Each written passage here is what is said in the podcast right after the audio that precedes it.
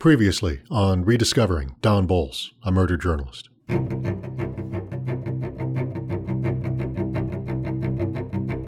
On Tuesday, March 23, 1976, Bolles wrote a story about Kemper Marley. It wasn't really an investigative story, it's what we call in the business a clip job, but it was a story that would change everything. And the thing that got me is one day I drove by the newspaper. You had your car parked across the street on Second Ave, the Second Street, Mm-hmm. uh, and you were looking at your tires and looking around your car.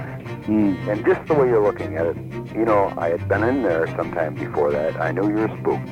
Mm. Bolles told Rademacher that what he saw wasn't unusual. He always took a peek under his car.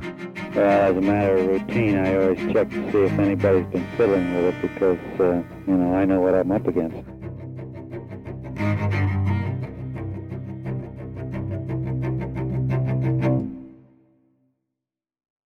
In May 1976, just weeks before Bolles' death, there was a roast of the noted humor columnist Erma Bombeck.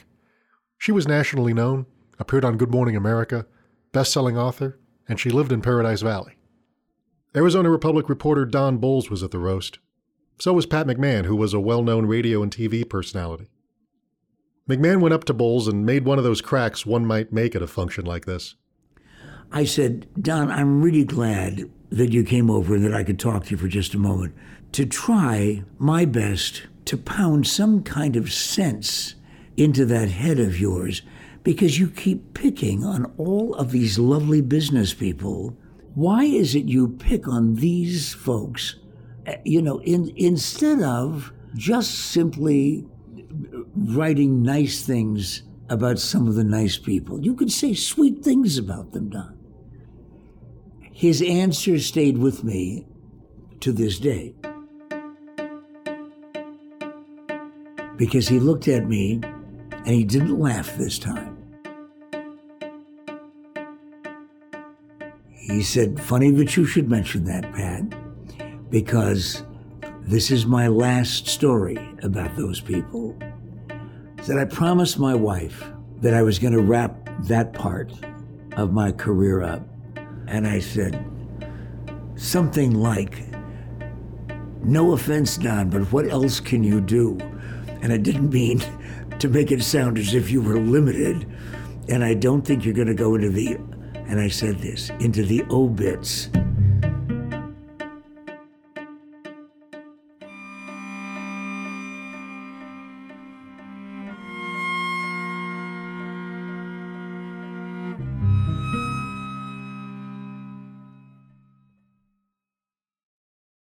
At that time, in 1976, Bolles wasn't assigned to be an investigative reporter.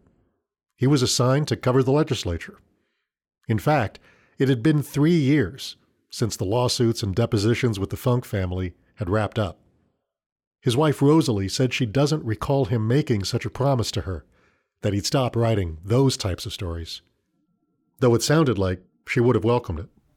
maybe he made a commitment to himself, you know, promise to himself, but he didn't come right out and said he, he would promise not to do that. But I did ask him on occasion You asked him what?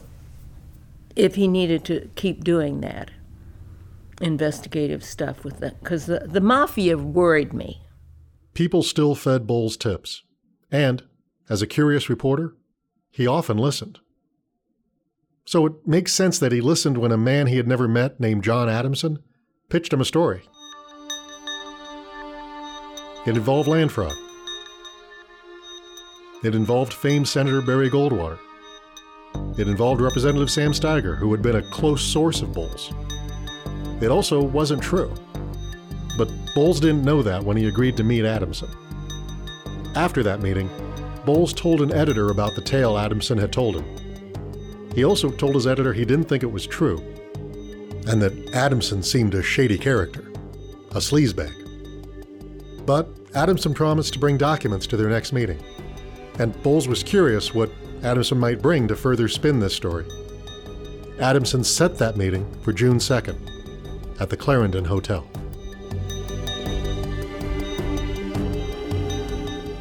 I'm Richard Ruelas, and this is Rediscovering Don Bolles, a murder journalist.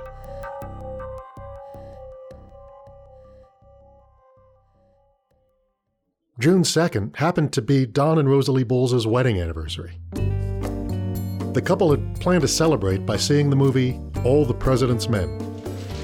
Woodward, Bernstein, you're both on the story now. That movie was the dramatic recreation of how two Washington Post reporters methodically exposed the Watergate scandal that led to President Richard Nixon's resignation. Just follow the money. Get out your notebook. There's more. By June, the movie had been out a few months, but the Bolles were going to make a date night out of their anniversary and see it. It started as a routine day. Morning would have been Just a normal, typical morning. getting the kids up, getting the husband up, getting everyone out the door.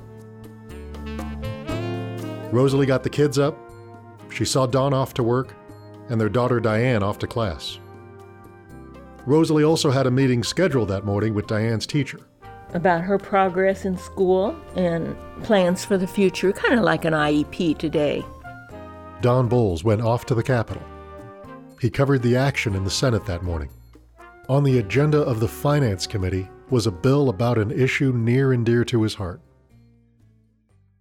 It was a bill dealing with Emprise and the Funk family, the two entities that Bolles had tussled with since 1969. The bill up for debate that morning was designed to break up the monopoly ownership of the state's dog tracks. It was an idea central to Bolles' stories about the dog racing industry that the Funks and Emprise had a monopoly and should be broken up. The bill would have required them to sell off some of the six tracks they owned within six years. But the bill had its teeth taken out in the committee hearing that morning. Under the bill the senators passed, the Funks wouldn't have to sell any tracks for nearly a decade. Lawmakers did so to appease the Funk family. Around 11 a.m., Bolles went to the press room on the third floor of the Senate. A man went up there to speak with Bolles about the racing bill. He said Bolles was in a bad mood. Bolles said something about how he had been fighting this thing for years, and how Emprise and the Funks owned the state legislature. He threw up his hands in frustration. I'm washing my hands of the whole thing, he said. He then told the man he had to go. He had a meeting at the Clarendon.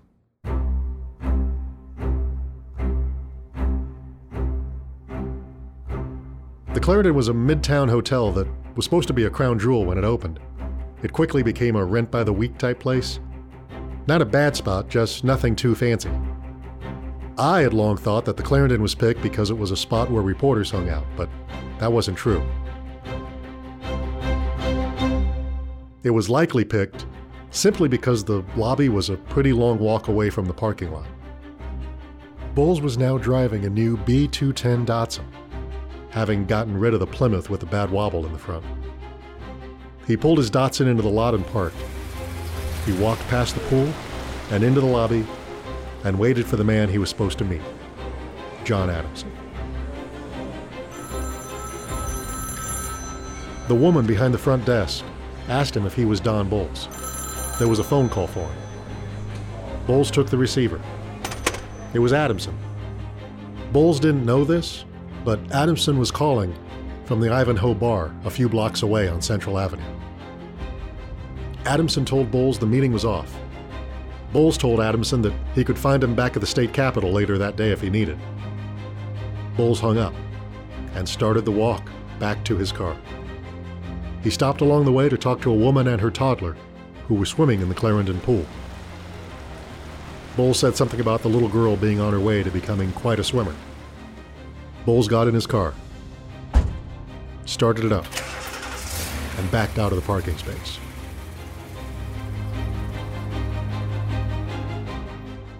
Then, the bomb Adamson had planted under the car, right under the driver's seat where Bolles sat, was detonated by remote control. At the same time, in a nearby office tower, an attorney was dictating notes about a case into a recording machine. In doing so, he happened to capture the distant sound of the explosion.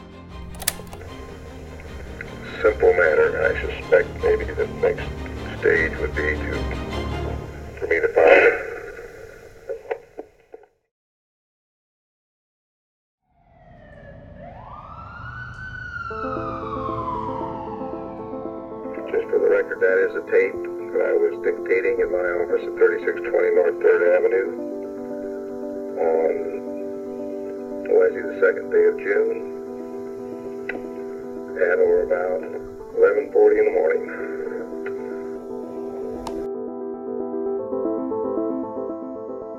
That attorney made a copy of that recording for law enforcement. He said he hoped to play it for Bolles if he ever recovered. I'll surely say that little bit. Maybe I'll give it to Don Bolles someday if he lives. Let him hear himself. Although that blast sounded faint on that clip, in real time, it resonated through Midtown Phoenix. A few blocks away, an air conditioning man named Leland Reed was installing an exhaust fan in a law office. We heard uh, literally the building shook. I mean, a concussion. And this is a brand new, sturdy building, you know, and the whole building just uh, was a shock wave. Reed came out of the building and saw hazy smoke. He said he heard a voice telling him, Go. He listened to it. He ran to the scene.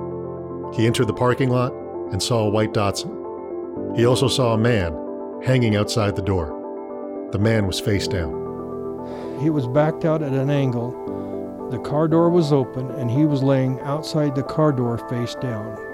His right arm was underneath him, and his left arm was under his head. And as I'm coming across to him, he looked up and said, Help me, help me, and then collapsed. Reed had a particular set of skills that would prove helpful. He had wanted to be a state trooper. In his training, he learned about cars and explosives. In the parking lot, he quickly assessed that the car wasn't on fire. There was no danger of the gas tank exploding. He didn't have to drag the body away. Also, as part of his trooper training, Reed had learned some basic paramedic practices. He had also worked at a hospital and knew a little about anatomy. One lesson he learned do what you must to stop the bleeding. Reed would do so by turning his belt into a tourniquet. So I took off my belt, straddled him, ran it underneath his uh, hip at the thigh, pulled it up through, laced it through the buckle, and cinched it back, and then tied it off. I stood up, asked for another belt. A white haired man handed me his. While he was getting it off, Don Bolles started talking, and somebody was at his head. So I said, Take down that information. It might be important. Then I turned back the guy and got the belt. And I did the same thing on his left leg. Then he revived. Someone brought out a first aid kit from the hotel. Reed and others used the gauze pads to cover the wounds. Someone else brought out a large beach towel. It was so big, Reed initially thought it was a blanket. Someone tried covering Bolles with it. Reed told them no, put it under him. Save his face from burning on the hot asphalt. Remember, this was June in Phoenix. At this time, it was almost 100 degrees outside. Bolles kept talking. A woman named Leslie Evett, who had rushed over from a nearby condo building, laid her head on top of Bolles's head. She told him to say what he needed to say. She would listen. In court testimony later, Evett remembered that Bolles told her it was his wedding anniversary. He asked her to get in touch with his wife. He gave Evett his home telephone number, told her to call his wife there. Then Bolles told her something else. He said, Adamson did it. Critically injured, Bolles gasped four words to bystanders Mafia, Emprise, the name of a New York sports concessionaire which once owned a piece of six dog racing tracks here, and John Adamson. Bolles told Evett to please remember what he was telling her. He was not going to make it. Lying on the towel in the hotel parking lot, outside his bombed out car, Bolles also criticized himself. I should have checked my car, he told her. It's my fault. Well, as a matter of routine, I always check to see if anybody's been fiddling with it because, uh, you know, I know what I'm up against. I knew you were spooked. And just the way you're looking at it.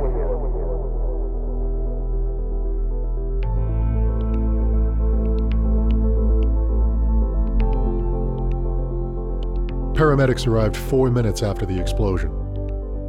They took over the job of tending to Bolles. Reed and the others who had huddled around Bolles moved back. Reed looked inside the car. The driver's side door was open. The floorboard had been pushed up. So there wasn't a fire in the car. But obviously, you've seen pictures of the floorboard, how it peeled up almost like a flower, and the seat was pulled up, still attached to the floorboard, and, and leaned into the back seat. Just to help picture this, the driver's seat was still attached to the floor of the car, but the floor of the car had been pushed up so violently that the driver's seat was flipped back 90 degrees. And I don't know whether he was blown out of the car or whether he was blown back into the back seat and then had to crawl out. A television camera crew from Channel 10 captured the scene. After onlookers and news media cleared the area, Phoenix Police homicide, bomb, and arson squads and officials from the United States Treasury Department began combing the parking lot and the surrounding area for clues that would tell what kind of explosive device was used. Bolles was rushed to St. Joseph's Hospital and listed in very serious condition. In the footage, you can see Bolles' face resting on a golden towel.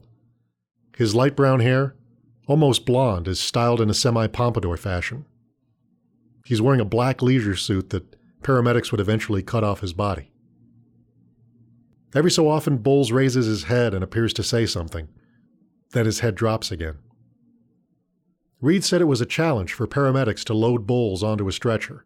Bodies are usually loaded face up, but medics decided it best to load Bolles as he was, face down. One of the ambulance drivers would remember later that Bolles kept taking off his oxygen mask. He kept talking about the mafia and Emprise. What I ha- heard doesn't make a whole lot of sense. What did you But I'd rather not say. Police say Bolles reportedly told. Rosalie, Bolles' wife, had been at her daughter's school for a meeting. She came home to a ringing phone. It was the police. They just said there's been a terrible accident, and Don's been taken to St. Joseph's ER. Rosalie knows that she drove herself to the hospital, but she has no memory of doing so. Once there, police told her what happened. Well, I was shocked. I was just shocked. I had no idea. As I said, I thought it was a car accident of some kind, and then they tell me that it wasn't. That there was a car bomb, and so I didn't. I was just so stressed I couldn't even think. Word of the explosion reached the Republic newsroom. Details trickled in. Paul Dean was a columnist at the time, and he was in the newsroom that day. Everybody was in confusion because we had picked up on the police radio this story that a car had exploded and that there was either a legislator or just a press credentials in the windshield. Whose was it? Who would who could possibly be involved in something like that? Certainly not a legislative reporter. I can remember my reaction when we knew it was Don. I just hurled a pen across the uh, newsroom. No, and I was just furious. At the courthouse, an attorney remembers hearing it crackling across police radio. Uh, it came it came across police radio, uh, and there were lots of police officers that we would run into down around the courthouse anyway. And this was getting close to lunchtime that I found out about it. I was approaching the First Avenue or the uh, the East Court building at First Avenue and and um, in Jefferson, and uh, we were told that a reporter had been blown up. And we didn't know what the status was, uh, whether he he had lived or died. Here's how former television news anchor Mary Jo West described it. There was a pall, there was a darkness, there was a sadness, and even there was fear that is hard to describe to other people today once that happened. And Bill Miller, my wonderful former boss, said he had a great line. He said, We realized that the investigative stories we were doing were more than just putting on a program, it was serious business. Everything changed. And Pat McGroder, the attorney who knew Bolles. I think the city was shocked. I think they were shocked by what happened to Don Bolles. But they were also shocked that it happened in the middle of the day, in the middle of town. Someone got blown up by a car bomb in Phoenix in the 70s. So, I, I mean, I, I think everyone was just generally in shock about that for a whole variety of reasons and disgusted and scared and scared a little bit. People talked about the city seeming to lose its innocence that day. Here's Pat McMahon. I just, I remember thinking, uh, that couldn't happen here. I really did. I, I just, a bombing. I, I, I could somehow imagine somebody with a gun being angry at what somebody wrote. But a bomb in your car, that's mob stuff. Bolles was taken to St. Joseph's Hospital. He wouldn't speak again. Those words he uttered at the crime scene and in the ambulance would be his last. When detectives came to question him the next day, Bolles was intubated. He had a tube down his throat so he could breathe. But he was lucid. He knew why police were there and what they wanted. He was able to nod his head and gesture with his fingers in response to their questions. He identified a photo they had of John Adamson and said yes, that was the man he was meeting at the hotel. Phoenix police know Adamson well. He's a man with a criminal record, and police say he has underworld associates. He's a gambler and breeder of racing dogs, friendly with Ned Warren, an Arizona real estate magnate who has been under investigation here for land fraud.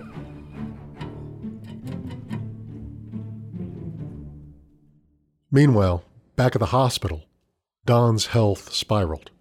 A Republic executive, Bill Shover, stayed at the hospital through most of the coming days. He would bear witness to Bolles's agonizing end. The doctors amputated his right leg in the days after the bombing.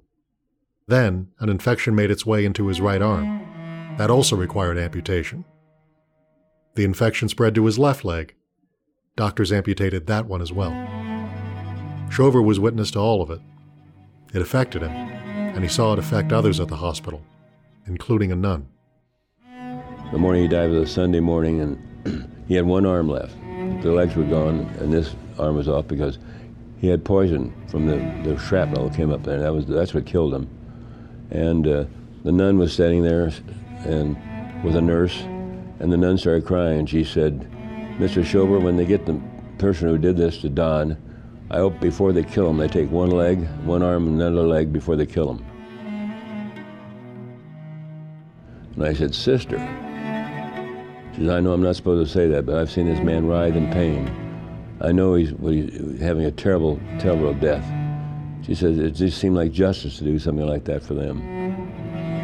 And uh, I'll never forget that nun saying that to me. Rosalie, Bolles' wife, was a nurse, so she had a clear understanding of what was happening. And so they didn't have to tell me a whole lot except basically what they were going to do and why they were going to do it. He was septic by that time from the explosion. Rosalie would stay at the hospital for the next 11 days. I talked to him, but he, he they had him so sedated. You know, of course, I don't know if, if he heard anything or he didn't respond at any rate. She was there when he died. I was in there by his bedside and I was with him when he died.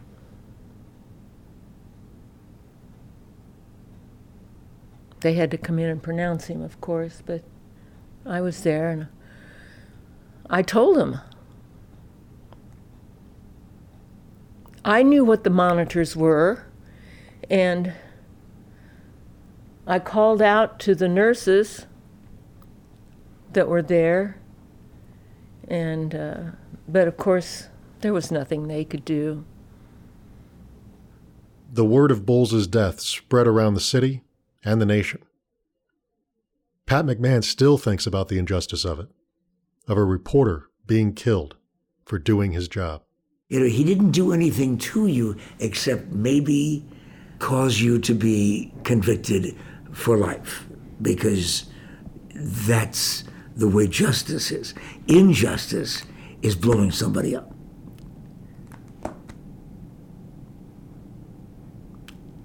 He was a good guy. Inside the hospital, there had been a fierce battle to save the man's life. Outside the hospital, detectives and Republic reporters were investigating. They were trying to figure out who would want Bolles dead and why. A great first clue came from the final words Bolles spoke. The name, John Adamson, the man he was set to meet, but also Mafia and Emprise. That morning, Bolles had covered a legislative hearing about Emprise, the final story he would ever cover. But before then, Bolles hadn't covered Emprise and its ties to organized crime for years. Yet those who knew Bolles said he had never really stopped looking at the company and what he thought were its corrupt ways. He never forgot what they had done to him. He did. He did make it a personal crusade, and and that's why I think it bothered him so much that he didn't feel he was getting the paper's support. Detectives came to speak with Bolles' former colleague, Bill Meek. He had covered all the bitter back and forth legal battles between Bolles and Emprise. But police didn't ask Meek about the Funks or Emprise or about how Bolles felt wronged by those people. Meek had expected those questions. Meek knew how deeply the wiretapping battle with Emprise and the Funks had affected Bolles. He understood why Bolles would mention Emprise as he lay injured on the asphalt. Clearly, that's what he was thinking about. If he thought he was going to come to harm, that was the direction it was going to come from, he thought. But, Meek said, it didn't seem like many other people made that connection or understood why Bolles would be thinking about Emprise. Bolles might have believed he was killed because long ago he had crossed the Mafia and Emprise. He didn't seem to think that his killing might have to do with the stories he wrote that cost Kemper Marley a seat on the Arizona Racing Commission. But that's the path investigators would follow. It was the path Bolles put them on by repeatedly saying the name of John Adamson. And that's the path we'll follow next time. Next time on Rediscovering Don Bolles, a murder journalist.